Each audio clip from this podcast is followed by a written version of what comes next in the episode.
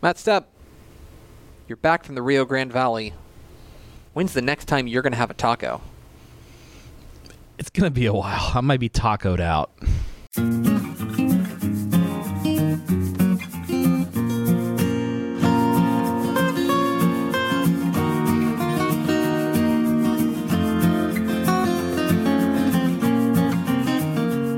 Tep and Step, your premium Texas high school football podcast from your friends at Dave Campbell's Texas Football and TexasFootball.com. I am the Tep Greg Tepper. And I'm the step, Matt Stepp. Thank you for being a Dave Campbell's Texas Football subscriber. We love you very much. We are back from the Rio Grande Valley. We made it back. We did. And uh, I thought it was a good trip. I thought we ate some good food. It was saw some- satisfactory. saw some good football. It, it Uh, was. both of which I would say are understatements. Yes, absolutely. Um, uh, it was a it was an awesome trip. I mean, our, our uh, it was tough to top our El Paso trip last year. Mm-hmm. Um, the Valley trip I think was different, Yes. but it was still it was still it, it the the fact that and I know you didn't get a chance to go because you had other duties on Friday night, but Not happy about it. the the Harlan the San, Battle of the Arroyo, the Harlingen San Benito game was maybe the best regular season high school football game atmosphere I've ever experienced. Really? Yeah, for a regular regular season game, I'm not sure I've been to anything that tops it. And I, mean, I know it's hyperbole because I just you know recency bias, but I'm trying to think. And I regular season now I've been to some playoff games with better yeah, atmospheres yeah. for sure, but we're talking a regular season game. Yeah. It's really hard to top that. I mean, Ish was like, you guys had been there five minutes, and Ish was like texting us, like, dude, this is different Yeah. right here. Yeah, and I can't wait um, for Ish to go unplugged uh, on the show tomorrow. on T- Tomorrow I believe he's going to be a guest on TFT. Yeah, we're gonna book him. He had a little. Uh, Little, little business to take care of today, and uh, he's. Uh, by the way, uh, Texas basketball Yeah. uh, went to press. Did it go to press today? I think it's coming coming to press next couple days, but he'll be. Yeah. We'll steal him for five minutes tomorrow too. Uh, So go get Texas basketball. It's great. Yes. He's worked his he he's worked he his worked ass off, off. Yeah, for sure. So go get Texas basketball and support um, great journalism from our friend Ishmael Johnson. But- But yeah, I'm, I'm yeah I'm excited because it was his first. uh, It's my second Arroyo game. Yeah. This one topped the first one by far, and the first one had fireworks at halftime, literal fireworks. Um, this one had a flyover. I saw the helicopter flyover. That Co- rules. U.S. Coast Guard. Yeah, it was. Yeah, it was just it's it's everything Texas high school football is supposed to be. You know, two communities supporting their kids, supporting their teams. You know, and, and you know the Rio Grande Valley obviously gets a gets a rap, bad rap because uh, of the lack of playoff success. But if you just want, if you're just going for competitive football, pure atmosphere, and you just you just are a fan of Texas high school football, go down there and check out a game or I two. mean, we were we were at a Thursday night affair, which would which had had, had playoff implications. PSJ and uh, and Mhm. Edinburg North. Edinburg North wins a low scoring defensive battle. yeah slugfest. Yeah. Um, gets the win, but like even Never been then- to a nine, It was nine eight at halftime. I don't think I've ever had a nine eight game. Yeah, I was gonna say. But the other thing was like you could tell, and that state the stadium was not full. It was you know forty percent full, something like that for a Thursday night affair, Yeah. right? But like you could even tell then you're like, no, this is different down here. Like Yeah, the, the atmosphere. Yeah, they it was it. They were into it. the so. vibes are different. Yeah, for sure. And It's a it's a it's a lot of fun. And like I said, I'm hoping anytime I can get down there, it's a it's a good weekend and a good good time. And I'm glad. You know, I was really worried that I'd over, especially to Ish, because we you know I oversaw. I was like, man, I hope I don't oversell the Battle of Arroyo. Hope it's not an oversell. He looks at me in the third quarter. He's like, you undersold this big time. And I was like, all right, cool, mission accomplished. So you did it. It was a good weekend, but it, yeah, it was it was a great week across the state of high school football. We were sitting there on our phone on the app, look following different games all over the state, and just telling each other scores. Hey, this, game, you know, Franklin's over, over Lorena, you know, China Springs, Stephenville. We were just going back and forth with games. So uh, it was a great week of football. And, I want to I want to get into a little week nine recap Sure. here in, in a moment. We do thank you for being a Dave Campbell's Texas football subscriber. Coming up here in a moment, we're going to have our week nine recap before we get to our week 10 game draft. This is your week 10 preview edition of Tep and Step. But first, Matthew, we will start as we always do with your Texas high school football fun fact of the week presented by Country Meats. Allow me to find the Country Meats read, and I found it now. Thanks to our friends at Country Meats for being the official sponsor of the show. They're avid football fans like us and know that equipment isn't cheap.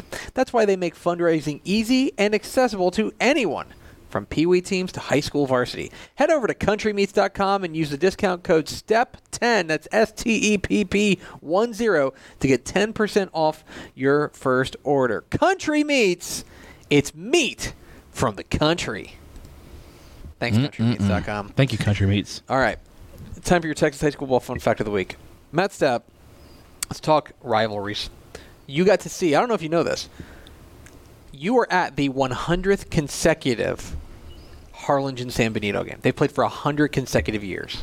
It's a long time. That's pretty cool. But they started playing consecutively. They played every year since 1923. It's the second longest, only behind Bay City and El Campo, who play for the 103rd consecutive year this week. But speaking of rivalries, you may have heard, maybe this flew under your radar, but Corpus Christi Calallen defeated Corpus Christi Tuloso-Midway this past week. I want to say resoundingly like 66 nothing. It was a pretty thorough win for Calallen. That is the 39th consecutive time that the Wildcats have defeated TM.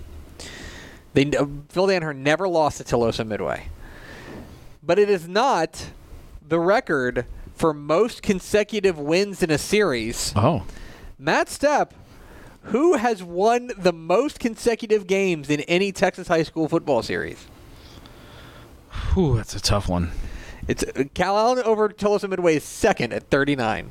Okay. This one is 43 games and counting, although I don't believe they played this year. Let me double check that. They've won 43 consecutive games in the series. Man, this is tough. It is it has been a dominance. They have not lost to this team since 1973. I think I know it. Okay? God, if I know this, You're a sicko. Amarillo High over Lubbock High. You're sick in the head. Boom! Amarillo High has beaten Lubbock High Acknowledge me. 43 consecutive times. They will not play this week, this year. No, Um, Lubbock's D two now. Yeah. Uh, but they have beaten them 43 consecutive times. That is the all-time Texas high school football record for victories in a series. Uh, third most, if you're interested, Houston Yates beat Houston Austin every year from 1971 to 2007. and then fourth place, and or fourth place, and the third a- longest active streak is Katy over Katy Mayde Creek because Katy is now 35 and 0 against Katy Mayde Creek. Poor Mayde Creek. Mayde Creek's been uh, a little tough. Also, Lubbock Coronado over Lubbock is uh, 33 consecutive and counting. Lubbock High, man. Lubbock High's in the wrong and business end of a couple of these streaks. There you have it. Your Texas high school football fun fact of the week. I was thinking about as we get into our week nine recap. I was thinking the be- the best way to attack it in any sort of interesting way. But like, what's interesting is there there's so many different ways you could go because I would say that in large part last week really did live up to the hype. Uh, you had games kind of all over that were consequential that ended up being spectacular games. I would say the exception was probably Denton Guyer and what they did to Allen. I will throw this out there to you. And when we talked about Allen before, mm-hmm. does this say more about Guyer or does this say more about Allen? More about Guyer, I think. Yeah. Uh, Guyer's better than Allen. I picked Guyer to win. I thought they'd win the game. Did I think they win? I don't think they're six touchdowns better than Allen. That game got away from Allen. It, it's one of those games that I think spiraled on Allen. You know, in the first half, Allen was down fourteen nothing, and Allen. You can make a case that this game should have been 14-14. Like it was. Mhm. They got stopped twice in the red zone. Yeah, twice. You know, once on the one yard line. You know, and I think on third down he scored. Uh, you know, fourth down went went awry quickly, uh, but I thought on third down Sibley scored. So you know, it's bang bang play, but you know it is what it is. Second half got away from him, but you, you wonder if Allen scores once or twice in the first half, is that a much closer ball game? I think Guyer's the better team there, but just not sure they're. I think that- guess I think that game, you know, the injury happened right at the end, right before halftime, and I think Allen it spiraled on him. So um, says more about Guyer in my opinion. Okay. Then we'll just continue going through this. Aledo over Ryan. Does it say more about Aledo or more about Ryan? A 50-50 there. Yeah. I, don't, I think Ryan's a flawed, flawed football team. Now they gave Aledo a better game than I think they gave Bolito a much better game than Burleson Centennial did. So you know, does a, does Ryan beat Centennial if they're at full strength? Well, we don't know. We'll never know. But um, I think I think it's probably closer. I, I think I think Ryan's flawed, and I think Aledo's really good. So I think, I think it's more. So is Ryan going to go to Lake Belton? No, I, it's that district's. They could, they Yeah. could. That district is really those four, those top four in in four five AD one are so evenly matched. Mm-hmm. Every game, Midlothian, any, any game involving Midlothian, Lake Belton, Shoemaker, and Red Oak is a one score game. Mm-hmm. They're all and Midlothian just won two of them so far. Now Midlothian still has to beat Red Oak. I would say it's most likely Denton Ryan has to go. uh, Denton Ryan will have to go to Red Oak actually Okay. because if because Red Oak, even if they basically Red Oak is going to get either second or first. If they beat Midlothian, they're probably going to get first. If they lose to Midlothian, they're probably going to finish second in a three-way tie. Does Refugio over Shiner tell you more about Refugio or Shiner? Is that more about Refugio or Shiner? Shiner, Really? yeah, I think I think Shiner is they're just they're they've got Dalton Brooks, but the supporting cast is just not there this year, and they're young. They're just not as talented across the board. Um, and Refugio, the other thing is Refugio is still getting better. And the fact, you know, that Refugio is crazy, crazy young. For so for a crazy young Refugio team to beat Shiner, I think says more about Shiner and, and their vulnerabilities this year. I'll, I'll, I'll say this, and I said this on TFT. I'd like to see a rematch. I think a rematch would be really interesting, especially this is the first you give Daniel Boddicker and that Deef and that that Shiner staff tape on Refugio and what their new schemes are, Mm-hmm. and I wonder how they're going to attack it. It's tough to beat a team twice when they're evenly matched. So Probably going to be in Victoria again. Probably going to be, you know what I mean? Like, it's gonna be a great atmosphere. Exactly. I so might- I'd I love to see it to that again. game. I'm not. I'm not saying Shiner's going to win it because I think Refugio was the better team on Friday night. I don't think that's a fluke. We- but I'd, I'd like to see it again. You know, we we we we barbecued Refugio. That's why I see week one. You always have to watch out for week Yeah. one results. Because Refugio got barbecued not just by us, but by a, lot, by a lot of people after they got torched by Hitchcock. Well, look at Hitchcock now. Number two. So they're nine and zero. Yeah. with wins in their pocket over Columbus and Hallettsville and Salado. I mean, they've got a really good resume for a 381 school. So, you know, I don't feel you know. You, you look at that and you're like, okay, well, Refugio lost to a top to the number two team and th- two divisions ahead of them. Mm-hmm. So, on the road, playing a bunch of sophomores and freshmen in their first varsity games. That's why week one, sometimes you have to, you know, we always do overreact, but you try to remember not to overreact. Does Franklin over Lorena say more about Franklin or Lorena? Franklin, Do you think they're the best team in 381? right now, yes. But I think, I mean, I, I'm impressed with Lorena, but I think Franklin decided, you know, they've been able to beat people. They've they've got that trick right where they can beat people without Bryson Washington, but when they need Bryson Washington, like, oh yeah, we got this guy going to Baylor who's just going to run for six He touchdowns. uh, like I like. I never saw total yardage on how many yards he ran for Friday night. I'm sure if I can find it. He he probably if, if he would if I would have gotten a nomination or stats, he probably would have made Mr. Texas football nomination last week. Um, let's see. I know I know he ran for six touchdowns, and and a couple of them were long touchdown runs. So, uh, yeah, I, th- I think it says more about Franklin and just how dynamic they are, and, and how if even if you, even if you can hang with them, they still got that they got that dude. Yeah, I'm not trying to toot my own horn here, but toot, toot, toot, toot. Um, 308 for Bryce Washington. Seems they ran good. for 551. Yeah. Um, How many they throw for zero? They might have, yeah. Um, but I'll just say this: that, that you look at this, um, you like the, the the thing about Franklin, and I'll just keep going back to it. You have to play a perfect defensive game against them because they just they they are not they are a lot closer to the air raid than they are to like the Liberty Hill slot T, mm-hmm. right? Because even though they run slot T, wing T, like one of those kind of old school formations, they are so dynamic that if you give them a seam, Yeah, they're gonna they're gonna take it to the house. yeah. They're not a plotting team. No, not- no, no, no. They're home run They're, hitting they're team. going to break. That's why they're fun to watch because they, they bust 60, 70, 80 yard runs. just on the regular. Yeah, it's it's so- nuts. Okay. Uh, does okay? Then I guess the final one. What the hell do we do with this China Spring Stephenville game? Because it it Uh, I'm I'm serious when I tell you that was one of the wackiest endings I've seen in a high school football game. In a I would love to hear what China Springs' logic was for throwing the football. I just don't late. get I, it. did, I didn't. and I, I'm, I'm Maybe like, there is a logical thing. You know, I don't know. Maybe, you know, we're not. We're on, we're on in the, premium podcast, so I don't mind saying this. Man, Tyler Beatty's pretty lucky that he's got Yeah, Thomas Barr in his back pocket. because he was getting torched. He was on social media and on the message boards. He was getting. He's already. I mean, he was still. He's. They won. They're still getting. They're still torching him. Right. So- it's like, I mean, because I'm watching this game and like the the China Spring. Now I was watching the China Spring feed. The announcers are going nuts. Wow, they're gonna win, stuff like that. And then like they drop back to pass on first down after getting that pick. By the way, if, if you didn't hear, they picked off Stephenville with like a minute and a half left. They're up seven. Up seven. All they gotta do. Worst case scenario, you run the ball three times, make them burn their timeouts, you punt it. Yeah. Um, um, does Stephenville have all three timeouts? I know they had at least two. Okay. I'm. I'm guessing if you have if they have three timeouts, then you're thinking you're gonna have to get one first down. But I'm also thinking why why are you throwing on first down? Right. So they've thrown Maybe you first throw down. on third down. And Maybe it's completed like a basically like a like a lateral, like essentially, and it was like or like a like a real like quick pass, and it's like okay, okay, that, that's a, a It's a long handoff. long basically. handoff Yeah. basically. Okay, that's fine.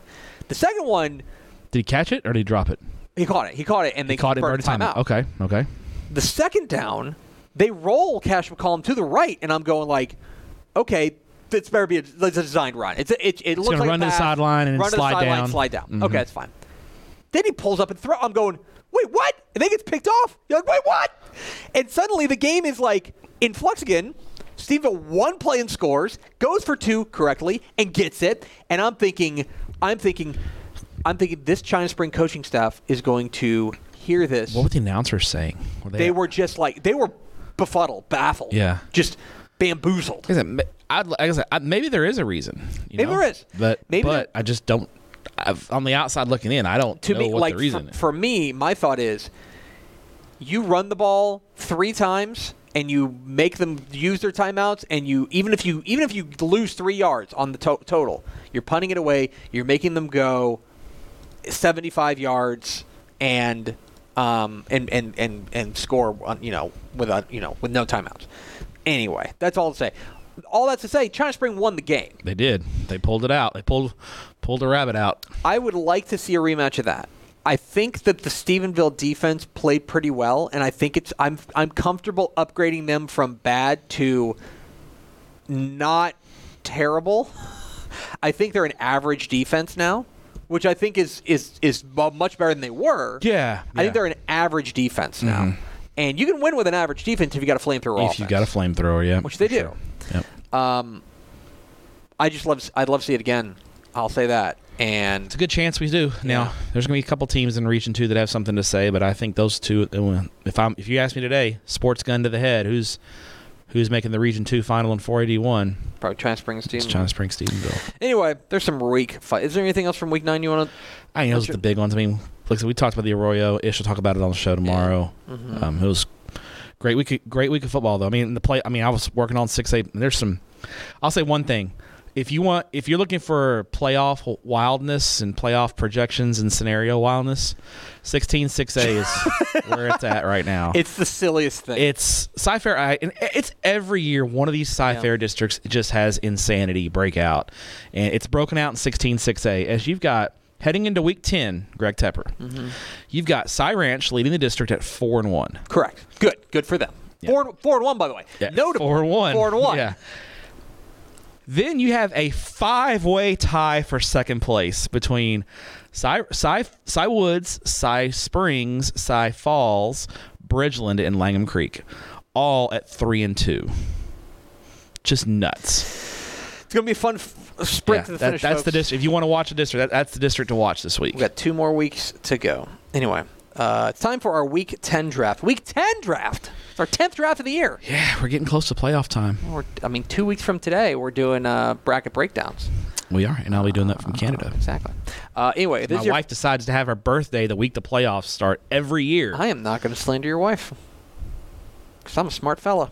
And she might listen to this podcast. She doesn't, but she might. That's right. Uh, this is your first episode of Step Step Welcome. This is how it works. Step and I go back and forth selecting games we are most interested in.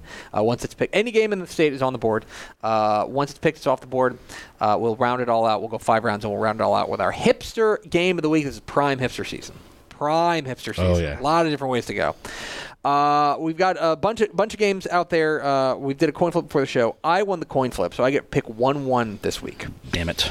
That's right. he's, he's, he's getting up. He's walking out, folks. I- show.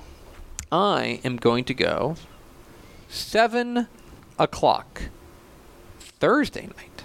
How about a Thursday night affair? Ooh. Seven o'clock Thursday night at Turner Field in Humble. Mm-hmm. I've been there. The District 21 6A title is on the line. Um, almost certainly. I guess one of these teams. I think Summer, Creek, I think Summer Creek could potentially get Yeah. in there and wonk it up. as the Humble Atascocita Eagles take on the Galena Park North Shore Mustangs in a pretty critical district game here, and Mm-hmm. uh, and there are other games in 6A, uh, including some that we may talk about a little later in the show, that are for district championships but are functionally irrelevant. Like, uh, perfect example: Dripping Springs and Lake Travis last week. Functionally an irrelevant game from a seeding perspective, right? Means a lot to Drip, but irrelevant.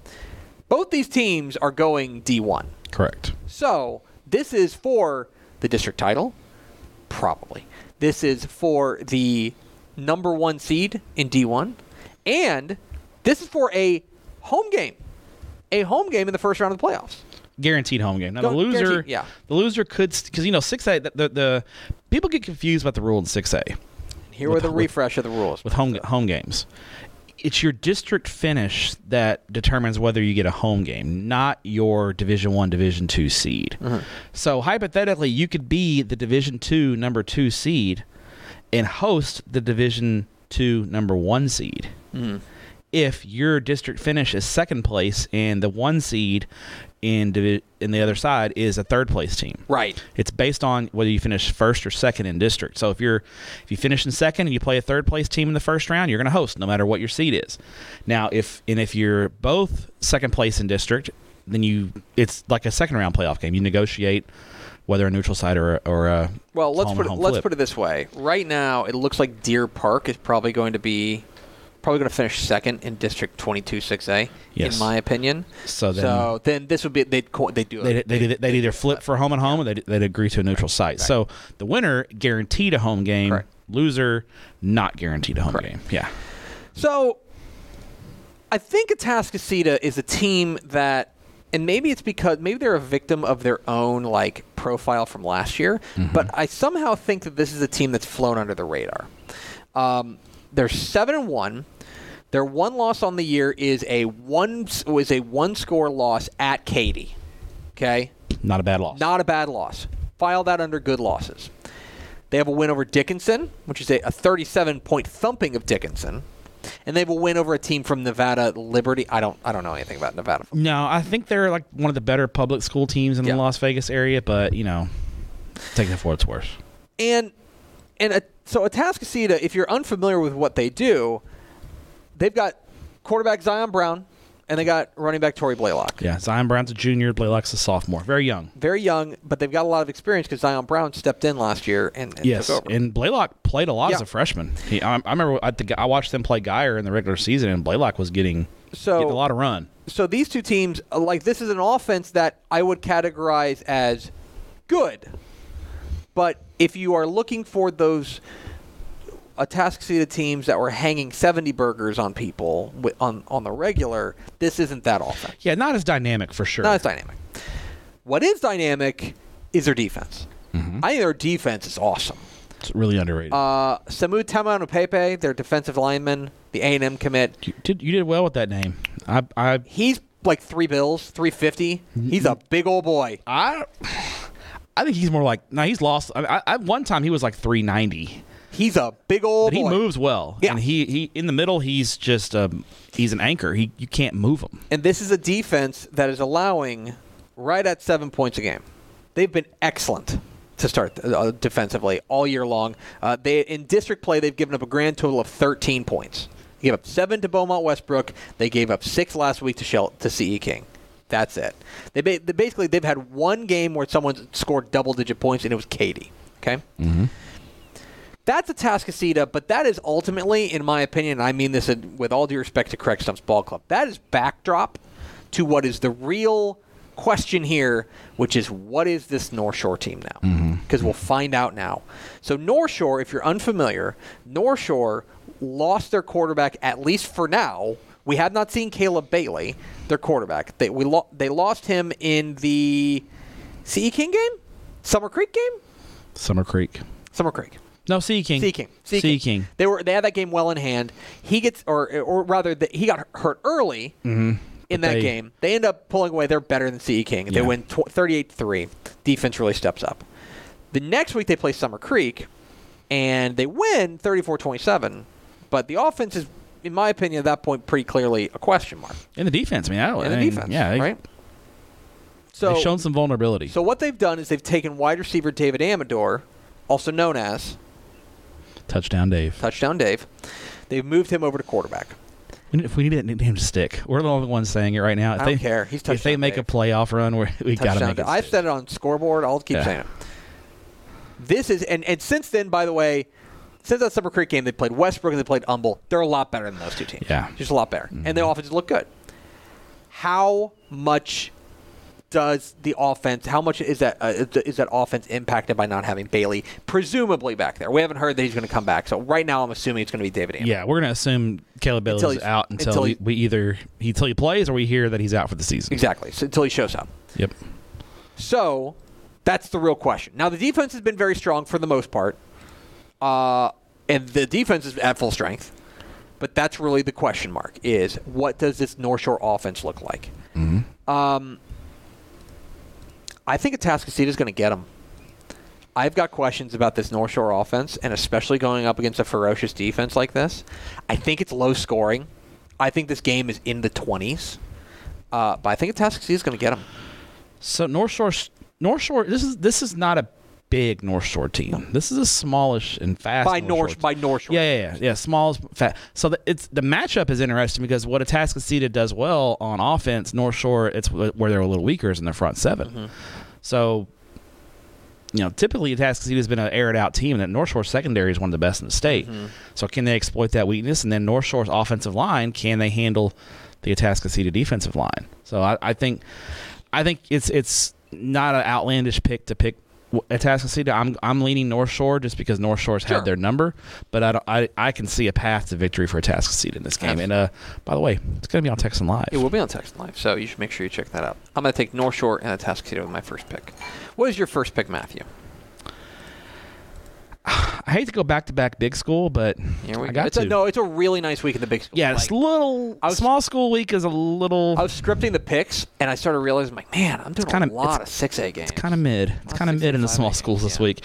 Uh, 7:30 Friday night at Panther Stadium in Duncanville. The DeSoto Eagles, now ranked in the top 10, take on Mm-hmm. the Duncanville Panthers. DeSoto 7 and 1, Duncanville 7 and 0. Old rivals re- meeting up again, and uh, Duncanville's won four in a row over DeSoto, including two playoff wins. Hmm. Now remember, Duncanville and DeSoto did not play in 2018 or 2019. They were in different districts and didn't That's meet right. up in the playoffs. That's So they went. So the last time DeSoto beat Duncanville, Todd Peterman was the head coach of DeSoto, Yep. I and Todd that. Peterman is now at D- Duncanville on staff. So that's a little interesting subplot as well. The last Saucy. time, last time DeSoto beat them, that their head coach was now now coaching at Duncanville. So interesting there. Uh, Duncanville's won last two last four meetings, and and for the most part, Duncanville's been pretty dominant. DeSoto's kept it close for a half or so, but in the end, it's been Duncanville's dominance in the trenches that has been the difference in these games. And that's the question again this year. Duncanville on the front, on- especially their defensive front seven, is absolutely elite. The question is going to DeSoto's got playmakers. They're Jonte Cook, DJ Bailey, Trey Wisner, Tiger Ryden. They they're loaded at They the are skill position. loaded, man. Cedric are- Harden at receiver. DeSoto's They would be the most. They would be the most kick-ass NFL blitz team of all time. Yeah, I mean they were a pretty kick-ass seven on seventeen Yes. this year. They were they were pretty awesome, uh, but they're not going to be able to do anything if the offensive line can't block Duncanville's front 7 hmm. DJ Bailey cannot be running for his life. If Duncan, if DeSoto's offensive line can protect against Duncanville's defensive line, I think DeSoto's got a shot here because I think their skill talent's good enough to exploit Duncanville, which their secondary is good but not. It's as their good we- as- it's their weak point. Yeah, the, the two and Duncanville's offensive line is good, but not as good as it has been. So can Dun, can DeSoto play him to a stalemate with their defensive line, and can their offensive line hold up and give DJ Bailey time to throw? I mean, Duncanville's offense is fine. Keelan, they're throwing it a little bit. Keel, Keelan Russell threw for four touchdowns last week, but it was against Skyline. Would you like to guess how many yards Skyline had last week against Duncanville in their 63-0 loss? Ooh. I'm gonna say 69 yards. Nice, but no. One. Oh God. Skyline had Sorry, Skyline. I don't mean to Yeah, laugh. poor Skyline had one yard of offense and one first down against Duncan. They, they threw for 13 yards and had negative 12 yards rushing for the game. That just shows you how ferocious the Duncanville front seven, when locked in, can be. This is this is irrelevant, but um, Mansfield Timberview did a similar thing to Dallas Sunset last week. Yeah. It was like they had 19 yards total offense, but like they threw for like 60 yards. And ran for like negative 50. It was it was really bad. Yeah, Yeah. yeah. Anyway, So I, I think it's gonna be a great game. The atmosphere is gonna be insane. It's gonna be a, it's gonna be something to behold. I think our buddy Mike Roach is going to this game. it's at Duncanville, right? It's at Duncanville, yeah. Both, you know, Duncanville's got a great stadium. Um, by the way, Duncanville, underrated baseball. They've got one of the best high school baseball stadiums around. Really cool high school baseball stadium.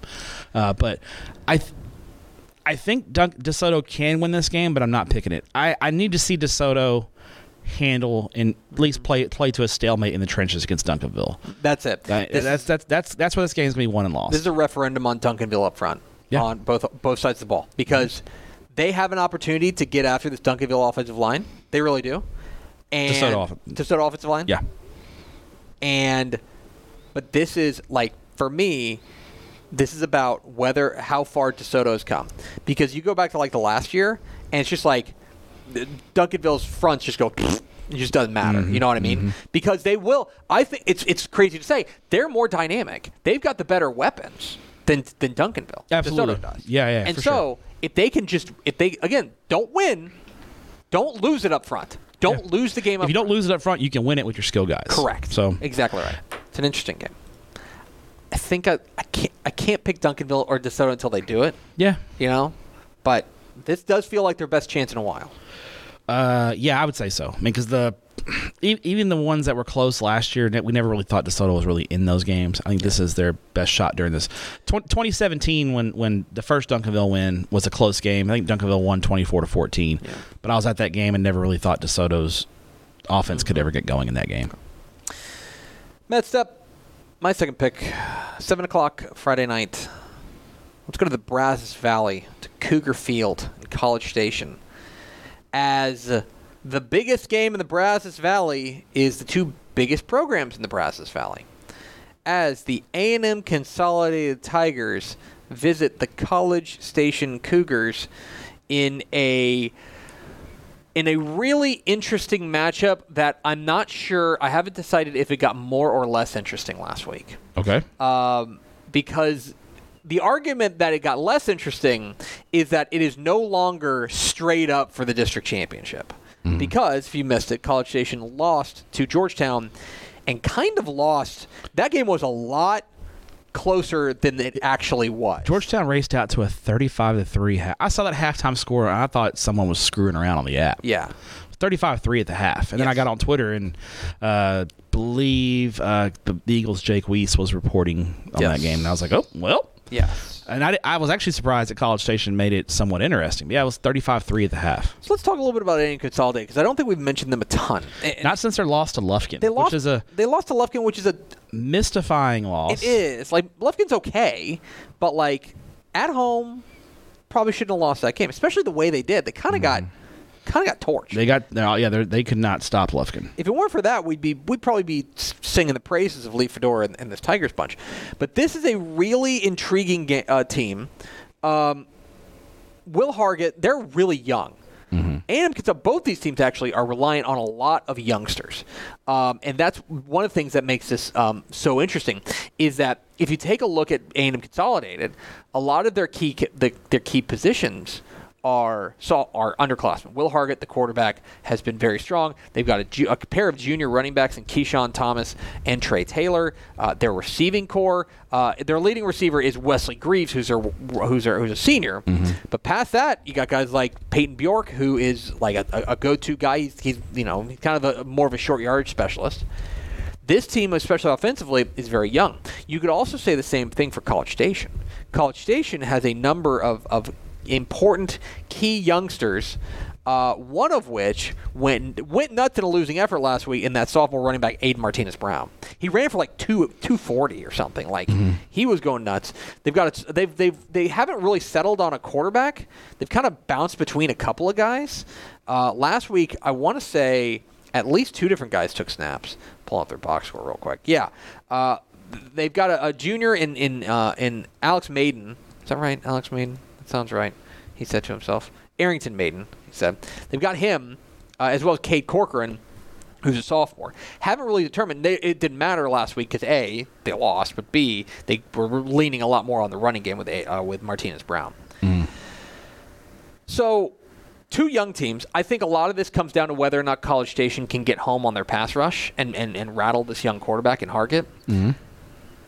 Allow me to to suggest something. I think last week the College Station loss to Georgetown was port- has been portended for a while. I think these wheels have been wobbling. Now this is hindsight. Now, mm-hmm. if they'd gone out and trounced College Station, would have been it would this the, well, like I wouldn't be saying this. But go back three weeks ago.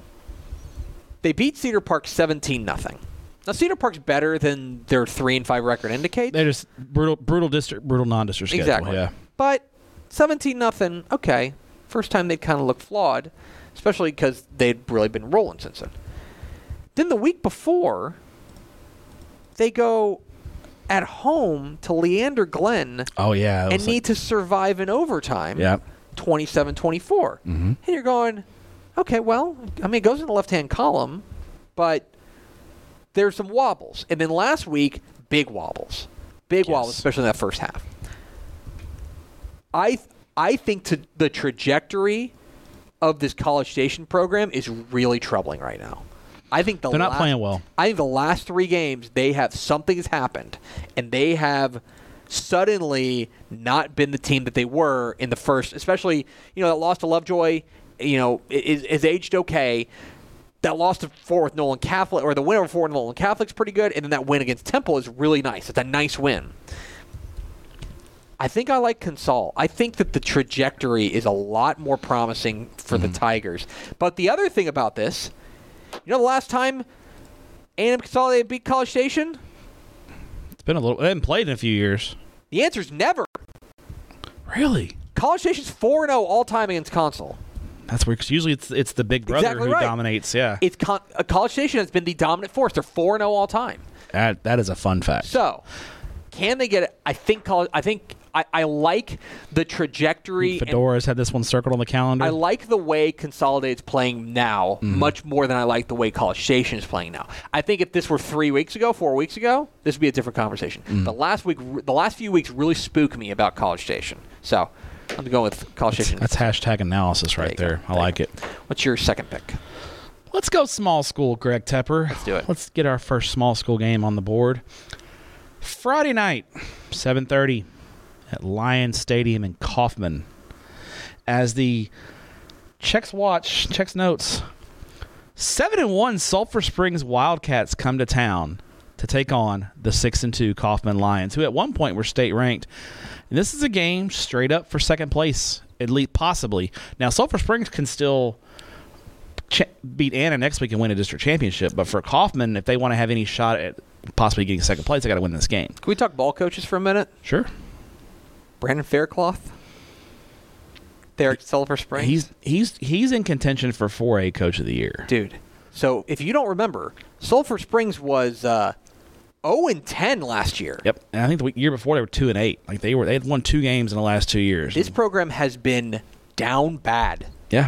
and now they're they've got an opportunity to finish second in that district. They have an opportunity to win the district. They do, yeah. You know, Yeah, but they'll be th- both these teams. You know, Kaufman's already lost to Anna. Sul- Sulphur Springs will probably be an underdog to Anna. But, but I mean, They could get a district. Cha- they could host a district championship game next next week if they win yeah, this game. yeah. And it's going to be in Sulphur Springs, and Prim Stadium's a tough place to play. Exactly right. You can go to Sulphur Springs and go use the the the glass doored bathroom, glass window bathroom in downtown. You never downtown Sulphur Springs has a has a public restroom that you can go like it's it's glass. It's, it's all the way around, but it's one way glass, so you can see out, but they can't see in. So you're sitting there. Dropping a deuce in downtown Sulphur Springs and just looking out at everybody walking around. Yeah, look it up. Look okay, up. talk about the game. Yeah. I'm looking this up. Yeah, seriously. So back to football. Talk about By the way- sulfur. I've actually dropped a deuce there. Oh my God! Typers found it. Um, Sulphur Springs last week, rivalry game against Paris. They win 21 14. Kind of a slugfest. I watched a good portion of this game uh, last night, just kind of getting a feel for what Sulphur Springs looked like. Uh, junior quarterback Brady Driver threw three touchdown passes, two to CJ Williams, and Sulphur Springs in the second half pitched a shutout.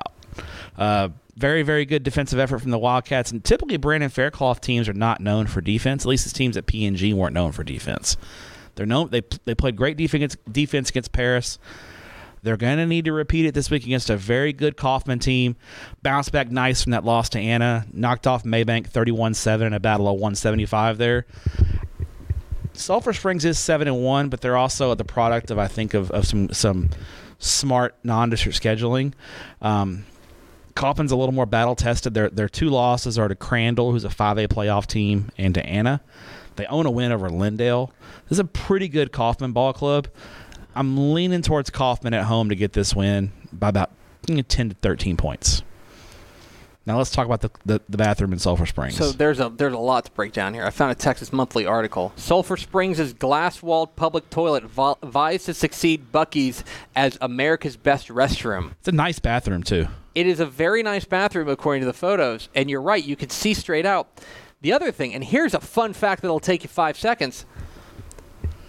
That article is written by Jason Cohen. Jason Cohen wrote the 2014 cover story for Dave Campbell's Texas Football, the- the- which was the, the Baylor Art Briles story. So we don't talk a ton about that. Yeah. But yes, I oh my gosh, there's this is We have to- fascinating. Sulphur Springs hosts a lot of playoff games. Cost fifty four thousand dollars. Yeah, but it bring people will drive off the interstate and get in, go into town just to use that and see it. Yeah, so we we, need- we need to have DCTF we Thursday night playoff game in Sulphur to 10 p.m. Springs. It's open. Thursday night playoff game in Sulphur Springs. Let's go. Let's all stop at the glass the, the glass bathroom. Let's all not videotape us using the bathroom. That'd be weird. I think they make pornos about that. But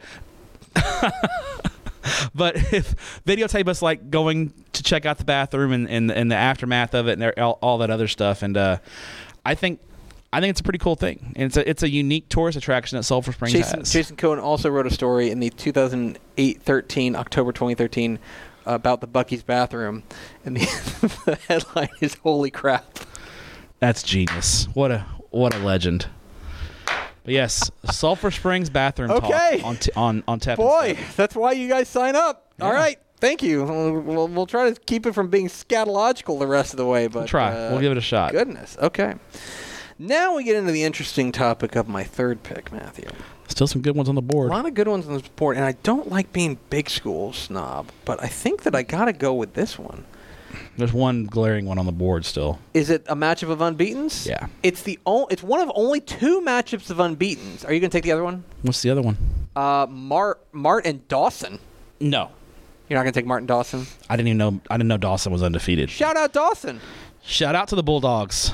8 0. Did not know they were undefeated. 7 o'clock, 7.30, I think. 7.30, Friday night at Dragon Stadium in Southlake as the Southlake Carroll Dragons at 8 and 0.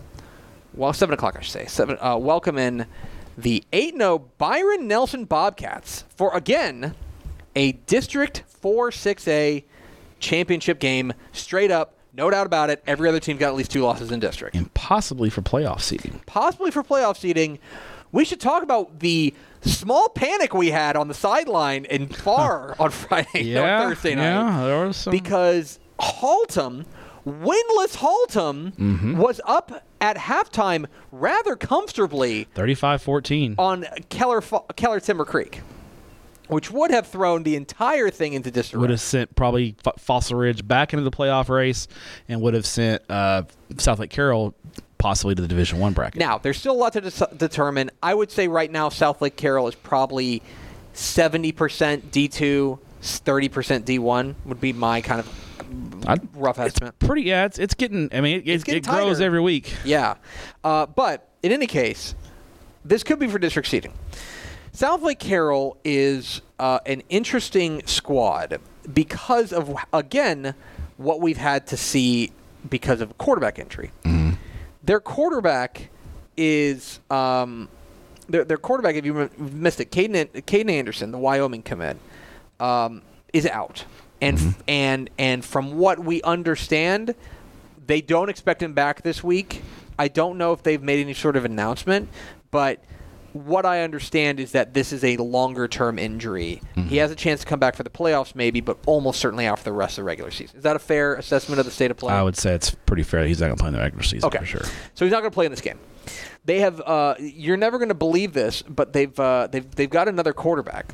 No way. Graham Knowles is his name, and he's like 30 feet tall and like can throw the ball over those mountains. Yeah. He is, but in serious, in all seriousness, I think he's like six five. Six five. I was, I was six five, six six. He's a big kid. Big old boy. Sophomore, though. Sophomore.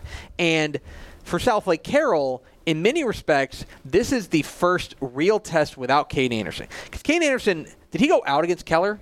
Yeah, in the second quarter. Second quarter. And that game got to be real tight. Yeah, I think Southlake won by three. They did. Yeah, it was a close game. Since then, they've played Eaton and Keller Central. They're a lot better than them. They rolled over them appropriately. Well, here's a team that can punch back. Here's a team that can punch back because Byron Nelson, if you're unfamiliar with what the Bobcats have cooking, they're rolling right now, and a lot of it has to do with their defense. Their defense has been very strong. Yes, that's kind of the underrated part. I mean, we talk about Byron Nelson. We usually talk about the offense, and mm-hmm. their defense has been good. Now, the, the offense still there. Jake Wilson, their Yeah. quarterback's been great. Aaron Darden, they run the ball very well. This is a team that, the, but the defense has been so much better than it was last year, mm-hmm. and that is the real key for them in this game. Can they rattle Graham Knowles? The other question in this game, though, I think, is about how much they can contain Owen Allen. Because Owen Allen's the real secret weapon for Southlake Carroll. Maybe he's not secret anymore. He been- shouldn't be. Yeah, he's four. You've been around four years. But like you think of Carroll and you think of like the wide open spread, throwing the ball mm-hmm. around, Riley Dodge, right? Yeah. You th- think of dodgeball. Yeah, They're ru- they run the stinking ball and they run the ball really well, and a lot of it is because a offensive line's very good, but Yeah. also they're, they Owen Allen's special. and then they're leaning into it because of the the breaking Right. the sophomore quarterback, trying to, you know, not give him too much. You know, put put too much of the game on his shoulders. Right. So how much can to, a lot of this comes down to priority one, and every coach in America says this: we got to stop the run. We got to stop the run. We got to stop the mm-hmm. run. Well, especially in this game for Nelson. Byron Nelson's got to stop the run. If they slow down Owen Allen and make Graham Knowles beat them, th- I think they'll have a great chance to win this game. Agree. The other thing is, I would say that for Southlake Carroll, how many super high powered offenses have they faced? I mean, all year. Zero? Keller, maybe?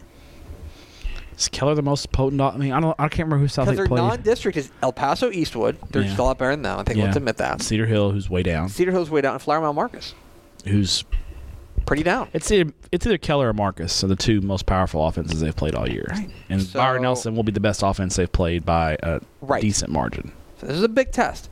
I like Carroll at home. Carroll doesn't lose at home, so I like them at Dragon Stadium. But uh, watch this space. This is Yeah. a real test for them, and there is a very clear, I think, very obvious path for Nel- Byron Nelson to win this game. So, Byron Nelson's got the best quarterback in this game. Jake Wilson is Absolutely. He's a dude. stud, and they're they're legit. I think they're going to be a problem come playoff time. Here's the other thing: loser of this game gets Guyer one round earlier. Mm-hmm. so a lot on the line here. A lot on the line. I like Southlake Carroll and Byron Nelson. What's your third pick, Matthew? Third pick. I'm gonna go.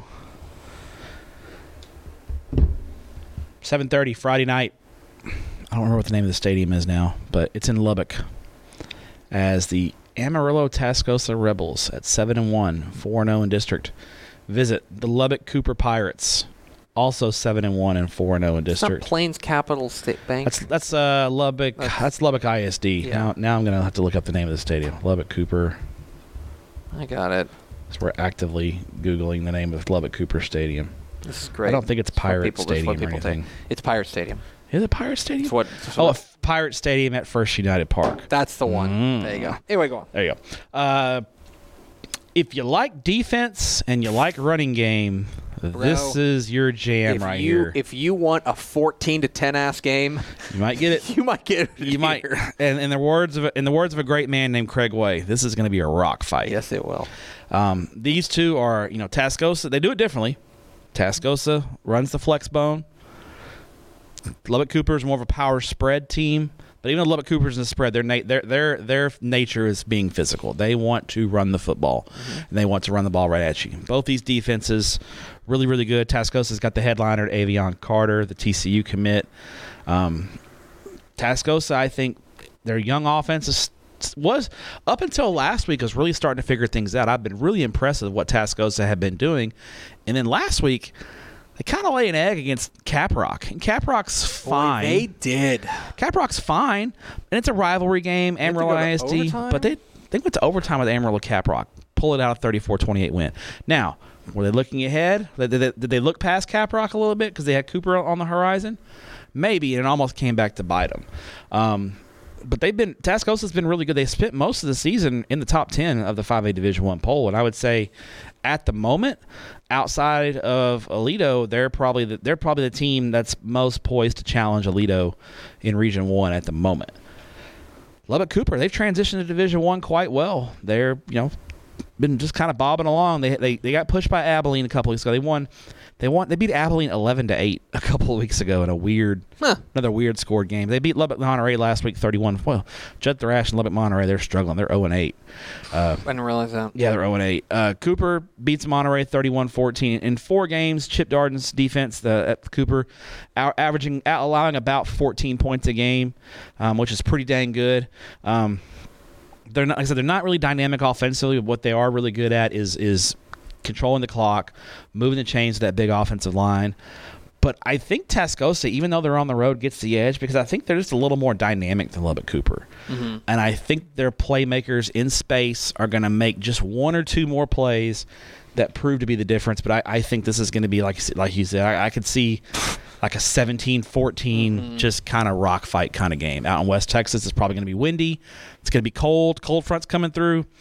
I think I'm wearing. I think I'm going to wear pants for the first time at a football game this year Yeah, boy. because I've I've worn shorts at every game that, up up to this point. So I think I'm gonna bust. You know, I think Friday night I'll be I'll be out east, but Love that energy. I looked at the forecast Friday night. And it's gonna be in East Texas in the low 60s. So I can't imagine what it's gonna be Friday night in Lubbock. Hmm. I'd imagine it's gonna be in the f- in the 50, 40s or 50s. no. So Oh, no. give me Tascosa in a close one. I think their skill players make a play or two down the stretch. All right, Matt Stepp. I am going to go. This game's there. Seven o'clock Friday night. It's small school tep at Bulldog Stadium in scenic Somerset, Texas. As the district, again, almost certainly, the district 14 4A Division 1 title is on the line as the Boerne Greyhounds at 8 and 0 visit the Somerset Bulldogs at 7 and 1 in a real under the radar game. And part of it is that in the San Antonio area, like it's all big schools. Yeah, the six A's take up a lot of the oxygen. Like the game of the week in San Antonio is going to be Judson and Steele. Everyone's going to be paying attention to Judson and Steele because it's two like powers and blah blah blah. Steele's gonna roll. I kind of think so too. Anyway, all that's to say, this game is probably getting the short end of the, of the stick, and it shouldn't. I think it's it's, a really- this is clearly, in my opinion, the best game in San, in the two one zero. I think that's right. Perhaps you're unfamiliar with what Somerset's doing. Uh, Coy Detmer still cooking out there. Um, got them at seven and one, and a lot of what they've been able to do, like it's funny that you think of like, oh, Coy Detmer definitely going to be throwing the ball over. Oh yeah, yard. run and shoot, run, run and around. shoot, sling it around. Not really.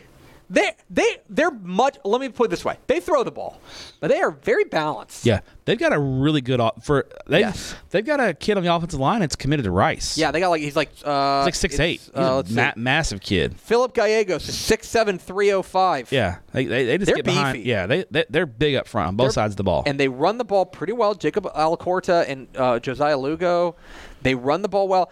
Kobe Isbell, their quarterback, is solid.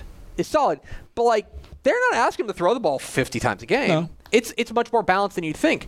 The other thing that I think is is intriguing about them and why I give them a chance in this game is that I think their defense is playing pretty well, and especially playing pretty well right now. Mm-hmm. Their defense has been playing well. They're taking on Boerne. Now Boerne is 8 0. They've got a couple of what I would classify as pretty signature wins. They got a win over Corpus Christi Flour Bluff in the Mm-hmm, opener. They got a win over at Gregory Portland, which is aged pretty well. two good five A teams. Two good 5A teams. Uh, but they also have not played anybody in their weight class in a month and a half. They played Fredericksburg yet? No, they close with Fredericksburg. Okay, so they, got get the one two tough here. games. Yeah, Two, it's, it's backloaded. It's backloaded. Now, Boerne's a real stinking deal. I'm not afraid to say it. I've been impressed losing Rashawn Galloway last year. Yeah, you thought maybe they'd take a step back, and they've done anything but. Jackson Baize, I think it is B A I Z E. I've I've I've never- Bays, maybe Jackson maybe? Bays. Yeah. Um, the sophomore is really lighten it up. 18, 29 touchdowns to four interceptions for a sophomore. Okay, they're also young. They, they're leading rusher as a sophomore, and Adam Hicks. They're, se- they're they're they've got a senior leading receiver in Braden Bays, but they've also got a, a nice like group of youngsters uh, in in uh, T.J. Dement, in uh, in Brooks Perez, in in uh, Caleb Cloutier. They are all underclassmen. So they're this is a young Boerne team for Shane Yeah, Hendricks yeah, yeah. company. Um, and and one thing that I think is one of the reasons that I'm drawn to this game is I think this is a real litmus test for if Boerne is the real deal in Region 4. Because you could talk me into it not being Calallen. Right now, Calallen has been number three in the rankings mm-hmm. for a long time. They got that win over Cuero. They got the win over Cuero. They- Nice win over Alice yeah. last week. Although they, you know, Alice, I think Alice is pretty good. I think I think Alice Alice might be the third or fourth yeah. best team in the region. Yeah. But here's the question. The question is, like this is this is rubber meeting road for Boerne. Mm-hmm. A regional contender wins this game and wins this game comfortably. But Somerset's not going to go quietly.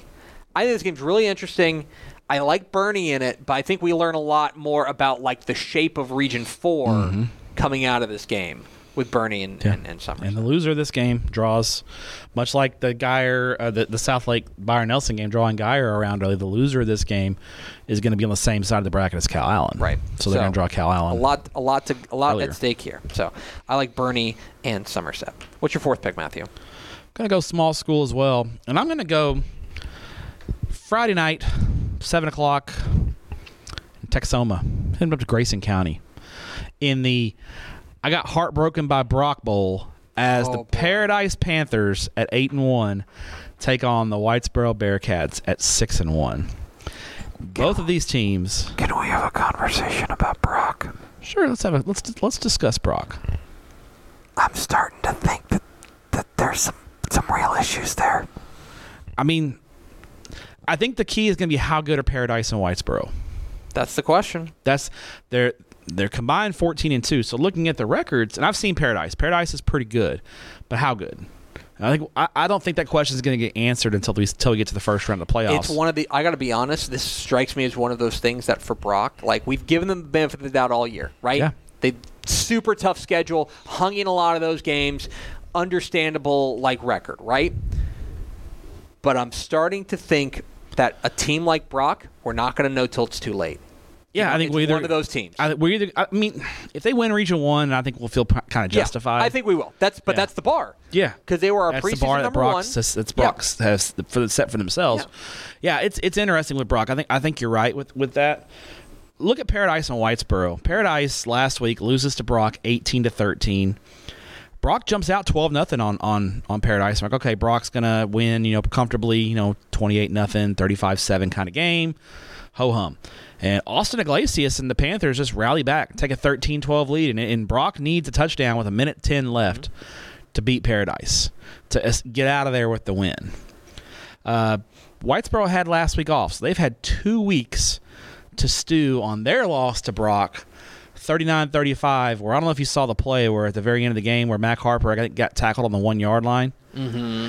As time expired and Yes, it was very eh, close. Let's say. yeah really really close so Whitesboro's had two weeks to stew on that I cannot imagine how amped up they're going to be to get to just get that bad taste out of their mouth mm-hmm. eh, Paradise is a really good team. They're eight and one, and they've dismantled dismantled some good football teams. But Whitesboro playoff tested, went to the regional final last year. They've been had a bye week, so they've been two weeks to get ready for this game. I think Whitesboro is going to get the win and, and possibly make a statement in this game. That Whitesboro, you know, it might be one of those deals where Whitesboro is ready now for Brock. Like it's like, okay, we're gonna we're gonna get our rematch of Brock in the fourth round. Now Bushland and Shallow Water are gonna have something to say about that. Sure. But if they get their rematch of Brock, I wonder if maybe it's it's Whitesboro's time. So give me the Bearcats in this one. I think that I think they're the real deal this year. Yeah, I'm I'm willing to I'm willing to concede that that that Whitesboro and Paradise might be like that may actually be, and especially like what do you do in in Region One if Bushland's gonna like what the heck like. uh, you think it down? They were down. Shallowater was up thirty four seven Dude, in that it's a game. Weird- shocked. Maybe, maybe Shallowater's really good. Exactly. Uh, who knows? Anyway, that's an excellent pick. Boy, I could go real hipstery with my final pick. And I'm gonna. I like it. 7:30 p.m. Friday night at Pruitt Field. Pruitt Field is in gorgeous Jonesboro, Texas. As we have Driven a- through there. we have a state ranked matchup in 1A Division 1. Six man as number 3 May visits number 4 Jonesboro Okay. in a fabulous game. Jonesboro's one loss on the year is to Westbrook, who is the number two team in 1A Division One. Um, so there's there's they're the team right above them, and that was a relatively competitive game, 30 to 14. That was a, a really competitive game for Eddie Gallegos' squad. Since then, they have been rolling. Matthew, they do have a win over Smoking for Jesus. All right, all right. So, I, like, I know that resonates with you as a six-man expert. It does. It does. Um, but that is that is for me one of the things that that even with the loss, it's a good loss, and they have found a way to. They're they're running the ball really well. Caleb Crystal uh, and Jaden Nichols, they can throw the ball a little bit. They they've kind of passed it around to a few different guys. Crystal is kind of their their spread back who throws the ball a bit. And their defense, which has always been a calling card uh, for uh, uh, for Eddie Gallegos' squad, has been very strong, giving up just 24 points per game. But this is their real test coming off of an open date, taking on May. May is the number three team in the state. They're 8 0 they ran a real gauntlet in non-district. They beat Jayton, they beat Knox City, they beat Garden City, they beat Austin St. Stephen's, who was at one point ranked in our private school rankings. Uh, they also have a win over Smoking for Jesus. So you know, really, uh, a, a lot to glean from those games against uh, the mighty Eagles of Smoking for Jesus. Is that right, Eagles? Yeah, Eagles. Okay, Look at you, six man expert. I really am. Mascot expert Greg Tepper. Uh, Damian Salinas is kind of their star, two-way star, and uh, he's excellent. But but Luke McKenzie is kind of the, the trigger man of that offense for Coach Craig Steele's squad. This game has major ripple effects there in Region Four. Um, like the winner of this game, I think has to be no worse than the co-favorite in Region Four, and probably depending on what you think of like Medina, who's also state ranked, Irion County's undefeated as well. But I would say that if you take a look at this, the winner of this game is going to be in the catbird seat there in Region Four. But the loser of this game is probably playing Irion County in the first round of the playoffs. That's the mm-hmm. danger of the two of the of only two teams making it in, is that if you lose this game, you're probably you're probably playing Irion County in round one, which Yeah. is a going to be a state ranked. I mean, I don't know if these teams to drop out of the rankings, but like at, at least right now would be a, a state ranked matchup in the first round of the playoffs because Irion County is number eight. So a lot on the line in this one. I think I lean a little bit towards May. I think that even on the road, I like what they what they're able to do, especially offensively. I think that they've got the, the superior offense in this one. I think they're a little bit more battle tested. I like the Tigers of May in for my fifth and final pick. What is your fifth and final pick, Matthew? I'm Gonna go back to the Alamo City for an interesting game. Brandeis? Brandeis, Yeah. Brandeis and Clark. Don't know if this game is at Farris or at uh, Gustafson Stadium, the two Northside stadiums. Uh, it's Thursday night though, Pro- so Thursday night's probably at Farris. Uh, and for San Antonio Brandeis, this is a chance for them to take one more step towards winning a district championship. And for San Antonio Clark, it's it's win or go home. This is functionally a playoff game for Well, Clark. And let me tell you, Clark's been in in like scramble mode for a while now. Got See- lost to Churchill. Really hurt Yeah, because now Churchill's got the tiebreaker on him, and But- Churchill's closing with two very winnable games. Did you see what they did last week against Roosevelt? Yeah, they came out with a 34-29 win. Keep keep their hopes They alive. scored. With, they scored with in the final minute. Yeah. Uh, Phil- 56 seconds left. Yeah. They. Uh, Michael Vasquez. yeah. I mean, it. They. They saved their season. They saved their season. So this is a desperate Clark team. yeah, they got them because Clark Clark is four and three in district. Okay, Churchill right now is two and 4 Clark. This is Clark's last game. So they lose this game, they're four and four. Churchill basically plays the two worst teams in the district to close the season. So they're probably going to finish four and four also, and they've they've got head to head on Clark because they beat Clark uh, a couple weeks ago, twenty four to seven. So for Clark, this this is it. This is this is this is uh, JL Geist is is telling his his ball club, you know, we're playoffs start this week. They got to win this game. Now here's the weird part: is if Churchill somehow got upset, Clark would be Clark would be in the playoffs. So if you're Clark and you lose this game, do you do you keep practicing Yeah, I don't know. for another week? I don't know. I mean, it's kind of weird. Uh, Brandeis, uh, you know, last week they got they they were off last week, but two weeks ago they played Roosevelt also, and got pushed a little bit more than I thought they would. They they beat Roosevelt thirty three to twenty three, but you know, Roosevelt's kind of a middle of the pack, probably going to finish sixth or seventh in that district, and they they took Brandeis to, down to the wire. Now J.C. Evans, the, the the Brandeis quarterback who really impressed us in seven on seven, uh, had a hand in all five of the Broncos touchdowns. He he throws for three touchdowns, runs for two touchdowns. He's that dude, but I, I'm starting to wonder for Brandeis what if they have enough around Evans to, to really be a legitimate contender in Region Four, especially if they're going to go Division Two, which is a little more wide open with Westlake and Lake Travis being in the Division One bracket. So. I think San Antonio Clark is going to throw everything at Brandeis in this game. They're they're, they're going to empty the playbook This is. They're this not is, leaving- This is. dudes are going to go both ways. Yes. Like they're, they're like everybody, all, hands, on deck. exactly. Boom. Uh, I think this is kind of going to be one of those games. I'm going to keep a close eye. on I think Clark is going to push Brandeis. It wouldn't surprise me if they ran out to a to a to a lead early on because they're just going to throw the kitchen sink at Brandeis.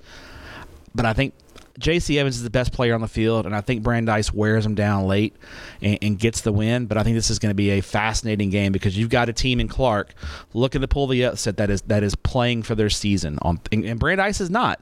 Brandeis functionally could lose this game and still win next week and win district. Because they got Reagan next week, and they'll they beat Reagan. Even though they have one loss, they'll have the head to head on Reagan because Reagan will have one loss. So you got Brandeis with not a ton to play for except for an unbeaten district record, going against Clark, who's literally those seniors are playing for the playing for their career now. Yeah. So interested to see that game. I think Brandeis wins it, but I think Clark gives them a much better than anticipated test. Uh, I, I think you're right. I think it, the like, desperation is gonna like you're gonna you're gonna they're gonna come up with a game plan, and there's gonna be some wacky stuff in this game, and it's gonna be interesting to see how Brandeis can handle it uh, going up against a relatively desperate team. So there you have it. Uh, that's your Week 10 draft. I took North Shore and Atascocita, College Station and A&M Consolidated, Southlake Carroll, Byron Nelson, Boerne and Somerset, and May and Jonesboro. Step took Duncanville and DeSoto, Kaufman and Sulphur Springs, Tascosa and Lubbock Cooper. Uh, you took uh, Paradise in Whitesboro, and San Antonio Brandeis and San Antonio Clark. Let's round it all out, Matthew, with your hipster game of the week. I'm going to go to Cravens Field Friday night in Arlington. As we've got the Arlington Bowie Volunteers taking on, visiting the Lamar Vikings in District 8 6A. And this game is a playoff game. Winner goes to the playoffs, loser is basically done. Neither one of these teams are what I would consider elite teams by, by any means. I think Bowie, if I'm looking up the record, I think Bowie's 3 and 5 right now. Mm-hmm. I think three and five. Let's see, maybe two and two in district, something like that. We're about to find out now. Fighting for fourth place, four and four. Bowie's four and four, two and two in district. Lamar's three and five and two and two. So we're talking about two middle of the road kind of teams But this is the kind of game you, I'm looking for here. This is this is functionally a playoff game. You got two teams playing for their lives because Bowie loses this game, they're going to fall to two and three in district. And guess who they got? ne- They got Martin next week. Hmm. Well, they ain't beating Martin. No. I mean, they're heavy underdogs. Love you, Joe Sam, but I don't think they're beating Martin next week. That's so probably right. got to win this game. Lamar, they're two and two in district. They got South Grand Prairie next week. South Grand Prairie's gotten it together in district play. They're going to be significant under- underdogs to SGP in the uh, season finale. So um, this is a playoff game, must win. I think Bowie wins it. I think they've got the best player on the field. Lamar's really young. Coach Skinner's done a good job with that team this year, but I think they're just a little bit too young. So I'm leaning towards the Bowie Volunteers to get this win and clinch a playoff spot. Okay. I like that. Good pick. Matt Stepp, my game is going back to the Alamo City. Now, I could pick any number of games in District 16 6A. Yeah, I mean, 16-6A is the hipster district. It's the hipster district. So, so Which- which want to admit. I'll be that's going to a 16-6A game this week. Ooh, there's a tease. We're going to go 7 o'clock Friday night at Southwest Dragon Stadium in San Antonio. One of the cooler stadiums in the state that I've never been to.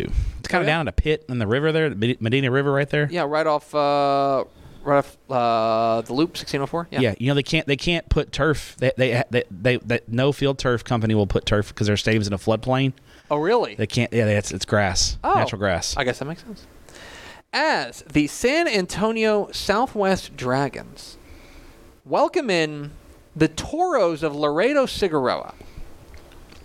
So, so this is, Cigarroa is a great story.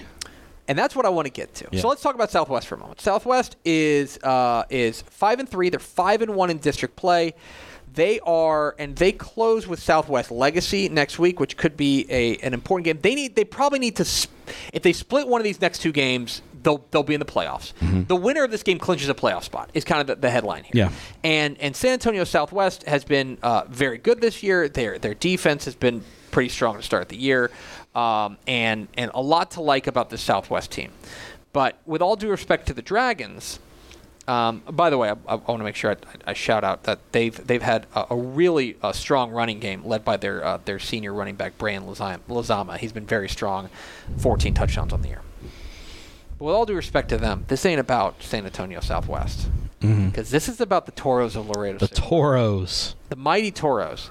And what a job that Carlo Hine has done there with Cigarroa. Mm. Because if they win this game, Matthew, they're 7 and 1.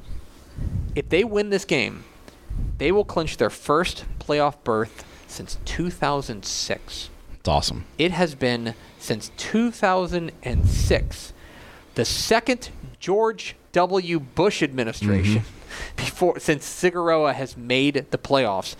They are off to a terrific start. They have the weaponry to do it.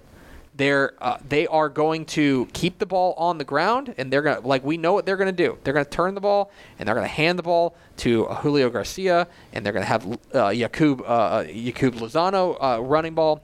This is going to be a grinded out affair. Can they dictate the, the terms of this game? And if they do, they're gonna make some history there in Laredo. Yeah, it'd be really cool to that see. would be really cool because that is man, that's been a that's been a bad program. yeah, for a they've really time. struggled. They've really they've really uh, struggled, but what Carlo Hine has done there with Cigarroa is incredible. Now, if they lose, they're not out. If they lose, they're not out. They Uh, beat Medina Valley week week they beat eleven Medina and get Valley, in. they can get Mhm, in, but they can do it on the road and party there if they can go and get this win uh, at San Antonio Southwest uh, Dragon Stadium. So that's my hipster game of the week. Love it.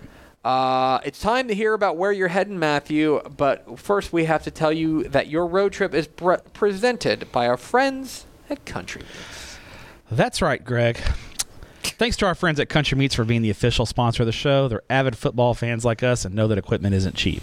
That's why they make fundraising easy and accessible to anyone, from Pee Wee teams to high school varsity. Head over to countrymeats.com and use the discount code STEP10 to get 10% off your first order. Country Meats. It's meats and it's rural. yes, it is. Love you, Country Meats. We love you. Yeah. Thank you, Country Meats. All right. So where are you heading this week? Uh, Thursday night, gonna be local. I think Pickle and Ish are coming too. Uh, McKinney ISD Stadium as the Denton Guyer Wildcats take on the McKinney Lions in a big Thursday night game. Uh, see if Guyer has any letdown after that big win over Allen because McKinney is no joke. McKinney No, is they're not. Marcus Shaver's ball club is is solid, and, and, and if Guyer comes in thinking they're just going to walk over McKinney, they're gonna got another thing coming. They're gonna they're gonna have to come come with it on Thursday night and win that game. That is a very, by the way, that is a very interesting. Like, this is an interesting week in that district. yeah, because Allen plays Prosper. The four the four playoff teams are all playing basically. Yeah, because the four playoff teams are playing each other this week. and I might be picking Prosper. I'm I'm actually picking Prosper in that game. Yeah. I'm gonna go ahead and There you go. There's And a spoiler alert. When's the last time they lost back-to-back games? been a while. That, that, that may be your next research Might be my project. next yeah. research project is find the Yeah. last time Allen lost back-to-back games. Anyway, go Yeah. on. Uh, Friday night, I'm going to go visit our friend Joe Cluley at Mount Pleasant. How about that? Never been to Mount Pleasant for a football game. Going to go to Sam Parker Field. Uh, District 8 5a Division 2 is bonkers. Every all six teams are still alive for the playoffs, which is insane. Uh, basically Mount Pleasant and Pine Tree Friday. uh, Mount Pleasant and Longview Pine Tree playing uh, Friday night. Uh, winner is still alive for a playoff spot. Loser is eliminated. So it's a it's a playoff elimination game. Uh, basically, Pine Tree and P- Mount Pleasant both need to win out to get into the playoffs. Well, they both can't win out because they're playing each other Friday night. So, uh, playoff elimination game in Mount Pleasant for the Pine Tree Pirates and the Mount Pleasant Tigers. Then I will be hopping on a Southwest pli- flight. Southwest, if you want to sponsor the show, we would. We'd love it. We'd love to have you. I would We'll love send you some country meats. and would love free flights. We'll, we will video blog every flight. Um, Saturday noon, I, I get to watch the now state ranked Cy Fair Bobcats mm-hmm. take on Cy Ridge at Pridgeon Stadium. Cy Fair is going to be a big favorite in the game, but still a chance to get my eyes on Cy Fair and see just how strong the Jeff Miller's ball club is this year because they're definitely back. they were they really are. young last year and they're they're playing great football. And then we've got huge game in 16-6A, one in, in the the wildest district in the state of Texas. Uh, Saturday night at Pridgeon, the Saturday night special on, at Pridgeon Stadium. I think I'm going to be calling that game on Texan Live with, Ga- with our friend Gavin Moritz. So if you want to hear me do color commentary, at, be terrible at color commentary. Uh, Seven o'clock Saturday night at Pridgeon Stadium, where a pro, Gavin Moritz, will be on the play-by-play for that game, as the three and two in district Langham Creek Lobos take on the four and one Cy Ranch Mustangs.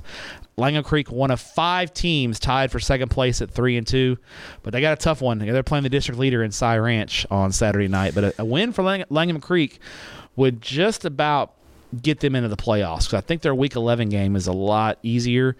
So getting to five wins would be would be huge for them. So this is a massive game. Uh, Langham, Langham Creek loses; they're not eliminated yet, but now you start getting into all those multiple tiebreaker scenarios. So a win for the Lobos over district leader Cy Ranch would be huge. If you're interested, if you are neutral and you're looking for a rooting interest in District 16 6A, you need to be rooting for Cy Springs. Cy Springs is the team that has not been to the playoffs since 03. yeah, And OG three- Fagan's done a heck of a job. He there. has. They're they're two and they're they're in that three and two glut. There they get Cy Woods this week. They I mean nobody can clinch anything this week. Like you could just stay alive basically. I think if Ranch wins, I think that's right. they would be five and one, and I think they would officially cl- they would clinch. I think yeah. I don't think there's three teams or four teams that can get above them. So yeah. I yeah, so I think they would clinch, but nobody else can clinch. Yeah. So uh, anyway, 16-6A will be a a fireworks factory. Yeah. Fun. It's one of those districts also that has. I think I messaged you. There's gonna be like the the week ele- week eleven. By the way, week eleven Saturday. If no one can play any football games that day, that'd be great for us. But no no consequential games. But Uh, yeah. like If- 16-6A already got two. Two, yeah. I think there's like seven or eight games that potentially are consequential. Because we got to do brackets, y'all. Yeah, and we can't do brackets on Saturday if there's still consequential playoff games. So that's our request to you. Lots of Thursday games, no Saturday games that week. That'd be great. All right. So That's going to do it for us. Thanks for being a Dave Campbell's Texas Football subscriber. Step, thanks for your courage. Thank you. Talk to you next week on Tevin Stuff.